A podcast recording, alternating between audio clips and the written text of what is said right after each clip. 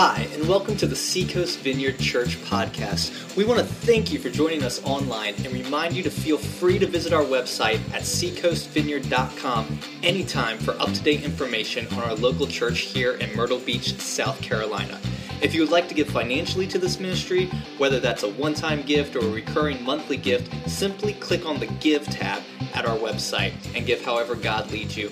Now, we want you to enjoy this message from God's Word. I'm Doug Dorman. I'm one of the uh, missionaries here with the uh, Seacoast Vineyard. A couple of weeks ago, you got to hear another one of our missionaries, Linus Morris. Uh, a couple nights ago, two of my uh, kids, we were watching a surf movie on big wave surfing with Tom Carroll and a friend of his, a couple guys about my age who surf a lot better than I ever will or have. And uh, but during that, they, they were just acting like they were both in middle school, and that's kind of how Linus and I act when we travel together. So it was it was really encouraging uh, to to see that. Uh, we're going to be going to Brazil in uh, three days uh, to train pastors there. There's a new vineyard church that's been planted down in Brazil, and We've got a connection uh, there of training these guys, and it's exciting, and it's part of Seacoast. It's part of what you guys do. So please be praying for us during this uh, this time together, and you're going with us, you know. So uh, pray us into uh, into the South as we as we train. Let's pray together this morning. Father, we thank you this morning that you uh, you love us and you love the nations and that you invite us to be a part of what you're doing globally. And we give you praise for that in Jesus' name. Amen. There's a book I want to recommend to you called The Global uh, Gospel. The Global Gospel by Werner Mischke. And it's a book that talks about how uh, America and American Christianity, as we've heard it through the years, has been all about guilt and innocence. Our sins can be forgiven. Uh, there's a right and there's a wrong. If you watch a movie in the U.S., there's a good guy, bad guy. Uh, the majority of the world doesn't think that way. They think in two different categories shame and honor. And um, I talk about this so much at home, and, and halftime transition, which are two areas I'm very passionate about. And that one of my kids said to me, uh, we were facing some problem recently, and they said, uh, Oh, well, it must be about shame and honor, or maybe it's about halftime transition. So you know, it's um, you, you, may get tired of tired of hearing it like my kids do. But the um, the passage we're going to look at this morning really cannot be understood if you look at it through an American paradigm of guilt and innocence. It's it's about shame and honor. It's about honor being restored restored to us. And so uh, we'll be looking at that this morning. When I was a kid, my parents would constantly on Sunday afternoon we'd drive all over the county looking at houses wasn't the most exciting thing for a kid, but we'd, we'd drive by, and my parents would stop in front of this home and say what they like and didn't like about it. And they were always, they had these catalogs, and they were always looking at houses and these blueprints. And they always were talking about building the perfect home. And when I was 17 years of age, we moved from Myrtle Beach inland on Highway 90, and they built a house right on the Waccamaw River, right on a bend in the river, and beautiful piece of property. And it was large enough to have a either a small farm or a large garden, depending on your perspective. The summer that I worked it, it was a, a large farm, you know, so uh, it was uh, not a small farm. But uh, the dad got to fish every every morning and evening, and he just loved it. It was a special place. Well, as I've gotten older and have traveled a lot as a missionary, I realize I too like special places. I like places that are familiar. And so when I go to a country the second time, I tend to go to the same coffee shop I went to the first time, the same restaurant that I went to before. If anyone ever wanted to take a hit on my life, I'd be easy to find. And, and so it's, uh, you know, I just find routine. And, and it gives a sense of being at home regardless of where I am. And if I'm in a brand new country, I tend to seek a place somewhere near water. You know, I, I, don't care if it's a river or a pond, or but those those are just I like that familiar place. How about you? I bet you have places that you like to go. You know, maybe it's the mountains or the beach. My guess is, since you're here this morning, beach wins. Uh, you know, maybe it's a, a, a, golf. Maybe it's a golf course or a tennis court somewhere, or maybe caves. You know, I had a friend that really loved going into caves during college, and we were in Kentucky, and he used to love to go and do that. Um, and maybe it's, uh, maybe it's horses, you know. But all of us have a place that we like to go, somewhere that uh, is special. Well, does God have anything to say about place? Is place significant in the Bible? Well, let's look at Genesis chapter 12. In verses 1 through 3, God has something to say about place. In verse uh, 1, it says, Now the Lord said to Abram, Go from your country and your kindred and your father's house to a land that I will show you. Uh, he actually kind of rattles uh, Abram's cage and says, I want you to leave the place you love. I want you to leave the place you're most familiar with. Verse 2 And I will make you a great nation, and I will bless you and make your name great, so that you will be a blessing.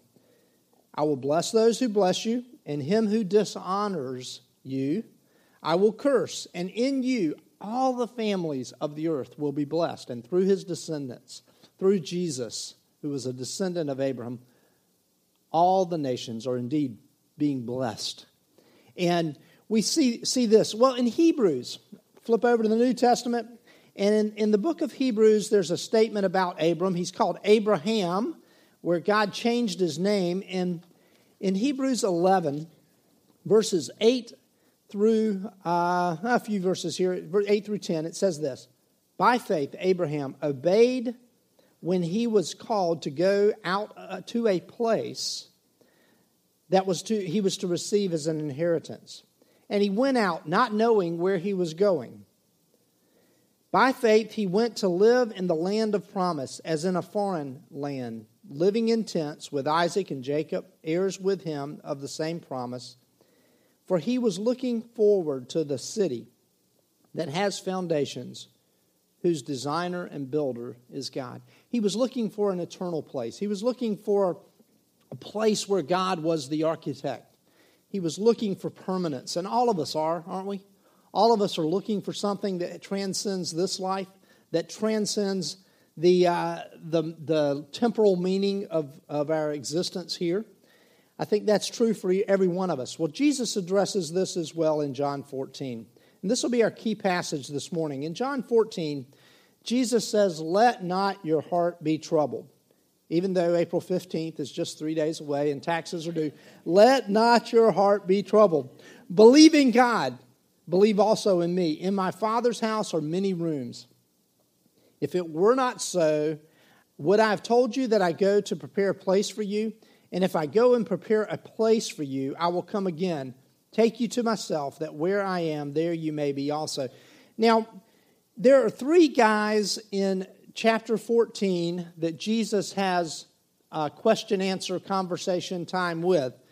And it's an intimate time with 12 of his best friends. And these three guys in this chapter are mentioned by name. And it's Tom, Philip, and then Judas, not Iscariot. So we're going to rename them. Wouldn't you hate to be known as someone that you're not, you know, Judas, not Iscariot. So we're going to help him out this morning. We're going to talk about Tom, Phil, and Judd. His new name's Judd. And so as we look at, at these three guys and the conversations that Jesus has with him, let's look at Thomas first. In verse 4, it says, uh, And you know the way to where I'm going. Thomas said to him, or Tom says, Lord, we do not know where you are going. How can we know the way? Jesus said to him, I am the way and the truth and the life. No one comes to the Father except through me. If you had known me, you would have known my Father also. From now on, you do know him and have seen him. In this passage, um, there's this, this sense where Tom is saying, You're talking about this place that you're going to take us to, and we don't know how to get there and we don't know where you're going.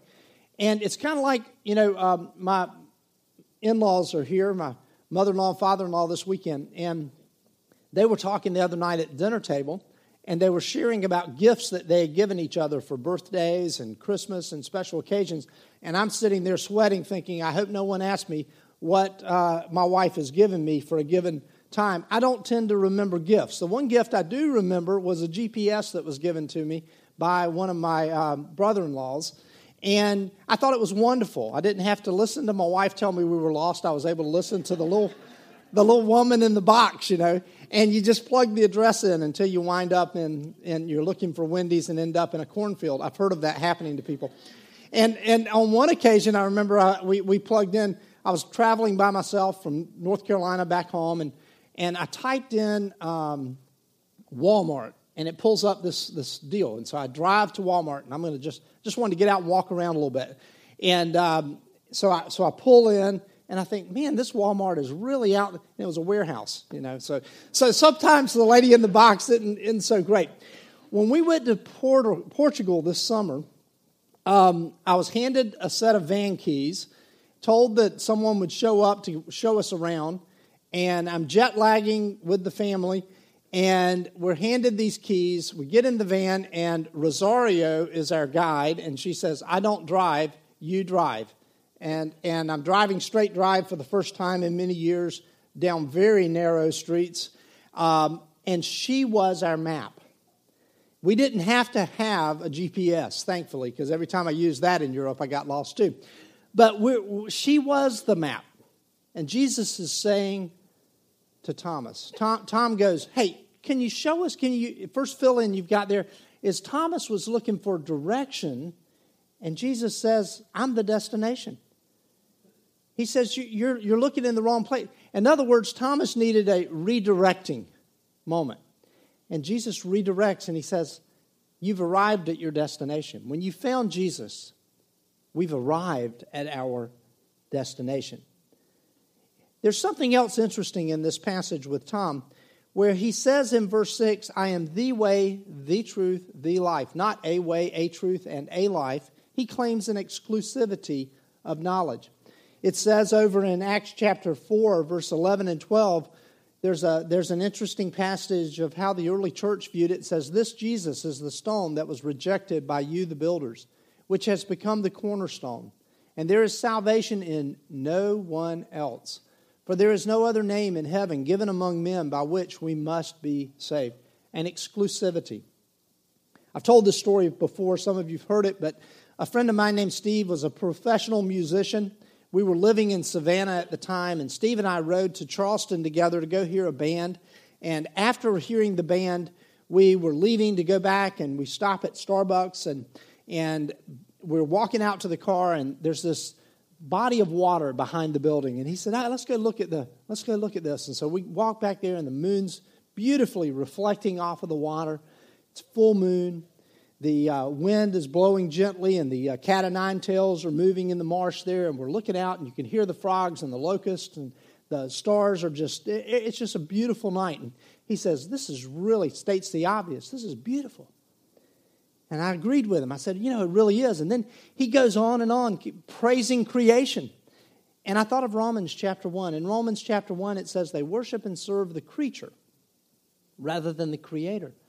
And I looked at my friend Steve. I said, You know the difference between us? And he said, Well, what's that? I said, You worship the creation, and I worship the creator. Which, which led into a lengthy uh, two hour conversation on the way home where he said, You know, the trouble I have with you Christians is your, your view of the exclusivity of Jesus. And I said, You know, that's not the claim of Christians. And he looked at me like, What do you mean? I said, It's the claim of Jesus. He's the one who said, I am the way, the truth, and the life. And the early church, which was grew up in a place of multiculturalism, we think we're unique in that we're not. Rome was very multicultural. And we, they were very much a pluralistic society that worshiped many gods. Uh, you could be your own God. Uh, the, the emperor was the ultimate God. And in that society, at the risk of their own lives, the disciples boldly proclaimed Jesus is the only way. There's salvation in no one else. It's the message we must proclaim as well in a world of pluralism and in the world of multiculturalism. And so, this, this narrowness, in that conversation with my friend Steve, I said, You know, Steve, let me, let me just ask you this. I said, How would it go when we get home tonight if you go to your wife and you said, Look, I love you. I really do love you. And I love all women. I just love women. I said, How would that go at home? he said, You know, that wouldn't go so well. And I said, Well, in other words, you believe in the exclusivity of love. And he said, Yes. I said, God does too. God does too. And so as we look at this, um, Tom was look, wanted direction in life, and Jesus tells him, I am the way. Because Jesus is the place you've always wanted. He is the destination. He is the destination. Look at the next part of this passage. He talks with Phil. It says, Phil, Philip said to him, Lord, show us the Father, and it's enough for us. Your second fill in there, Phil wanted more evidence. He wanted more evidence of God. And Jesus says, I am the truth. I am the evidence. Truth is not a set of propositional beliefs that needs more proof or evidence given to it. Truth, according to Jesus, is a person, and his name is Jesus. Truth is Jesus. And as he goes through this passage, Jesus said to him, Have I been with you so long, and you still do not know me, Phil? Whoever has seen me has seen the Father. How can you say, Show us the Father? Do you not believe that I am in the Father and the Father is in me? The words that I say to you, I do not speak on my own authority, but the Father who dwells in me does his works. Believe me that I am in the Father and the Father is in me, or else believe on account of the works themselves. And then he tells about the intimacy of this, this relationship with God. He says, Truly, truly, I say to you, whoever believes in me will also do the works that I do and greater works than these will he do, because I am going to the Father. Whatever you ask the Father in my name, this I will do, that the Father may be glorified in the Son. If you ask me anything in my name, I will do it. You don't need any other intermediary. It's just you and Jesus. Go straight through him to the Father. And this is what he's telling to Phil. Now, I had a friend, Greg, that was uh, very similar to, to Phil in this passage. He wanted more evidence, he wanted more information. His wife was Jewish, and had recently found the Messiah. She had recently surrendered her life to Jesus Christ. And, and Greg grew up as a nominal Catholic and had left his religious roots many years before and wanted nothing to do with religion. So he and I started meeting, and we would uh, we went through a three month discipleship study. You know, he he got discipled before he became a follower of Christ. So it was it was fun. So we're we're spending three months together, and we would meet for breakfast once a week and he would pepper his eggs and pepper me with questions about Jesus. And so we, we went through this for about three months, and then he joined our small group that, uh, that John and I were leading. And, and one night he's leaving group and he's standing in the garage at this guy's house, and he looks at me and he says, If church is like this, I'm interested. And a short time after that, Greg became a follower of Jesus Christ as well. But he couldn't come to the Father through Jesus until he came to this point where he realized it's not about finding more evidence. Jesus is the evidence. It's him. It's him. When he got to that place, he was willing to surrender. He and his wife are both followers of Christ today, love the Lord, and doing, doing great things. Because uh, Jesus is the place that you've always wanted. He is the place, He's the destination. In the next part of this passage, he really moves it further in the conversation when he says this If you love me, you will keep my commandments. Now, I used to misread that completely.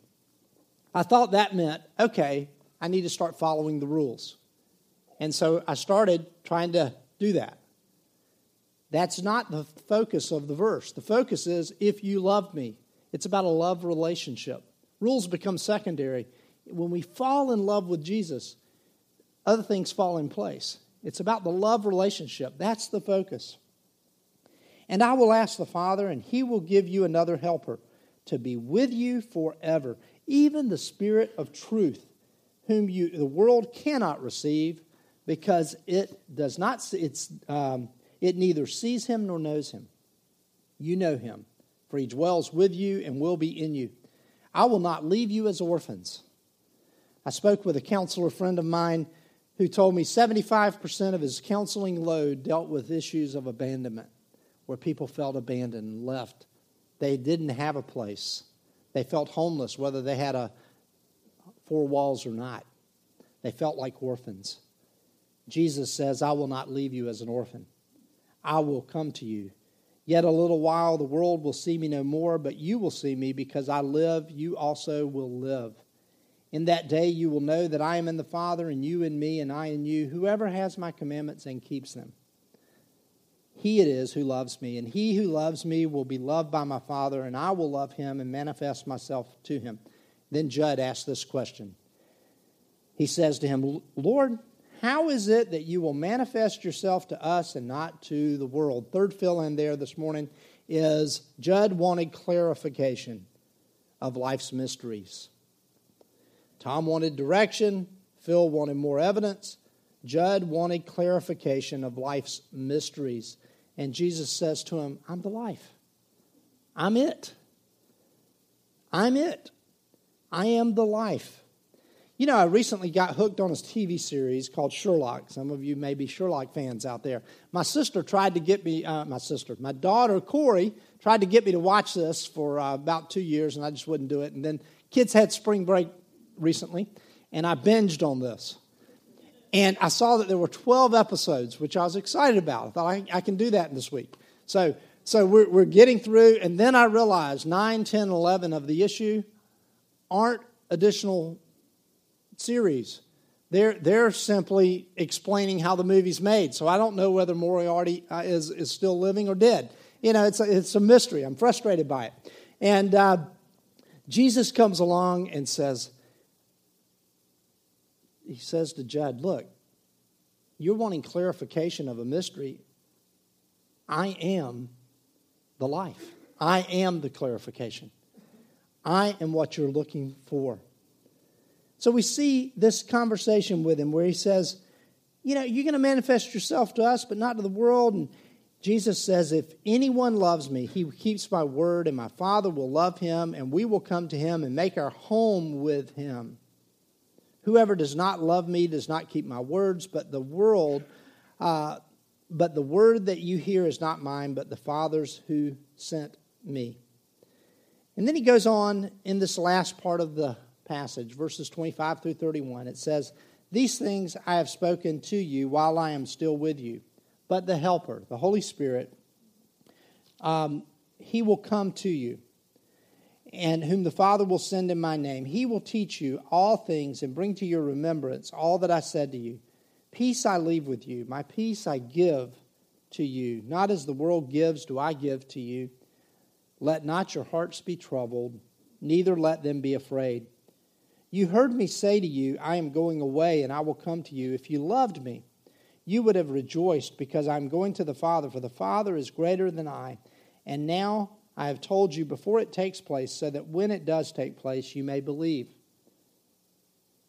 I will no longer talk much with you, for the ruler of this world is coming. He who has he has no claim on me, but I do as the Father has commanded me, so that the world may know that I love the Father. Arise, let us go from here. And Jesus is saying, Look, my home is not complete without you. It's not complete without us, that the world may know. Way, way, way back to Abraham, he says, I'm going to bless you so that you can bless the nations, so that all families of the earth can be blessed through you. God wants his house full, and he invites all of us to the table.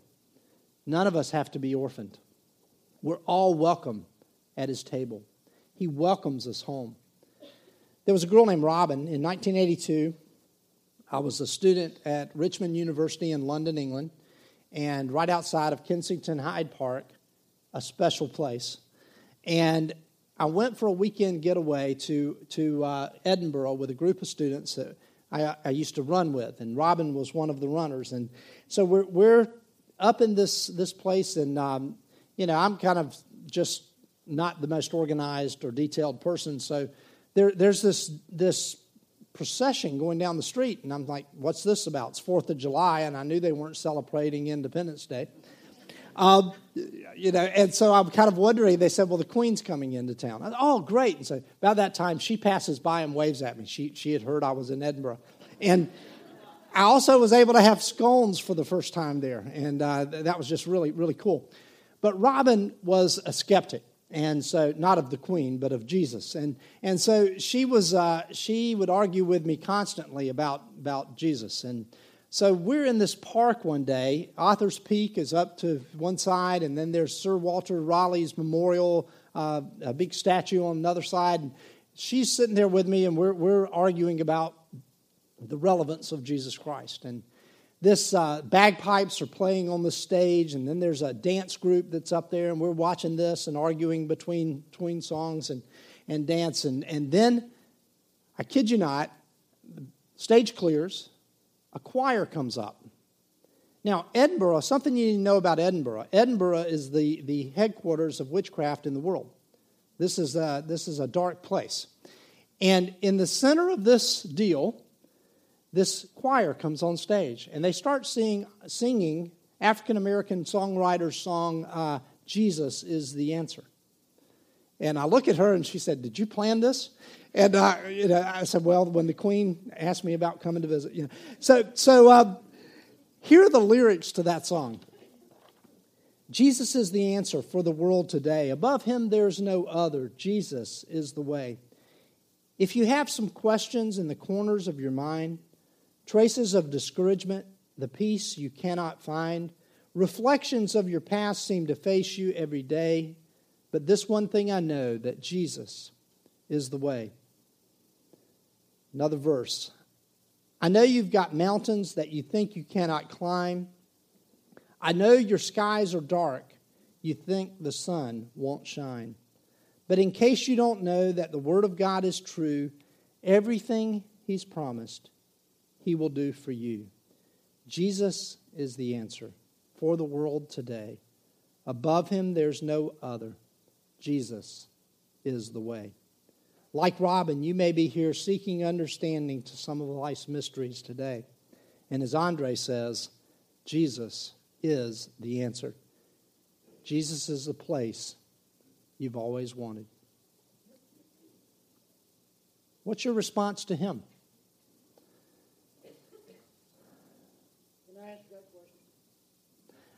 After the service, let's talk. And what he does here is he gives an invitation for people to respond to him. And it's a belief in, in some simple things that he really did live, that he literally died a physical death on a cross, that he was buried in a grave, and three days later he bodily rose from the grave. And it's saying yes to him. I believe what you said is true. The search is over. You're the destination. Jesus, I say yes to you. And if you're here today and you don't know him, I wanted to lead us in a prayer, and I simply want to ask you to respond to Him. Say yes to Jesus. Let's pray together. We hope you enjoyed this week's podcast from Seacoast Vineyard Church in Myrtle Beach, South Carolina. We look forward to you joining us next time on iTunes or at our website, www.seacoastvineyard.com.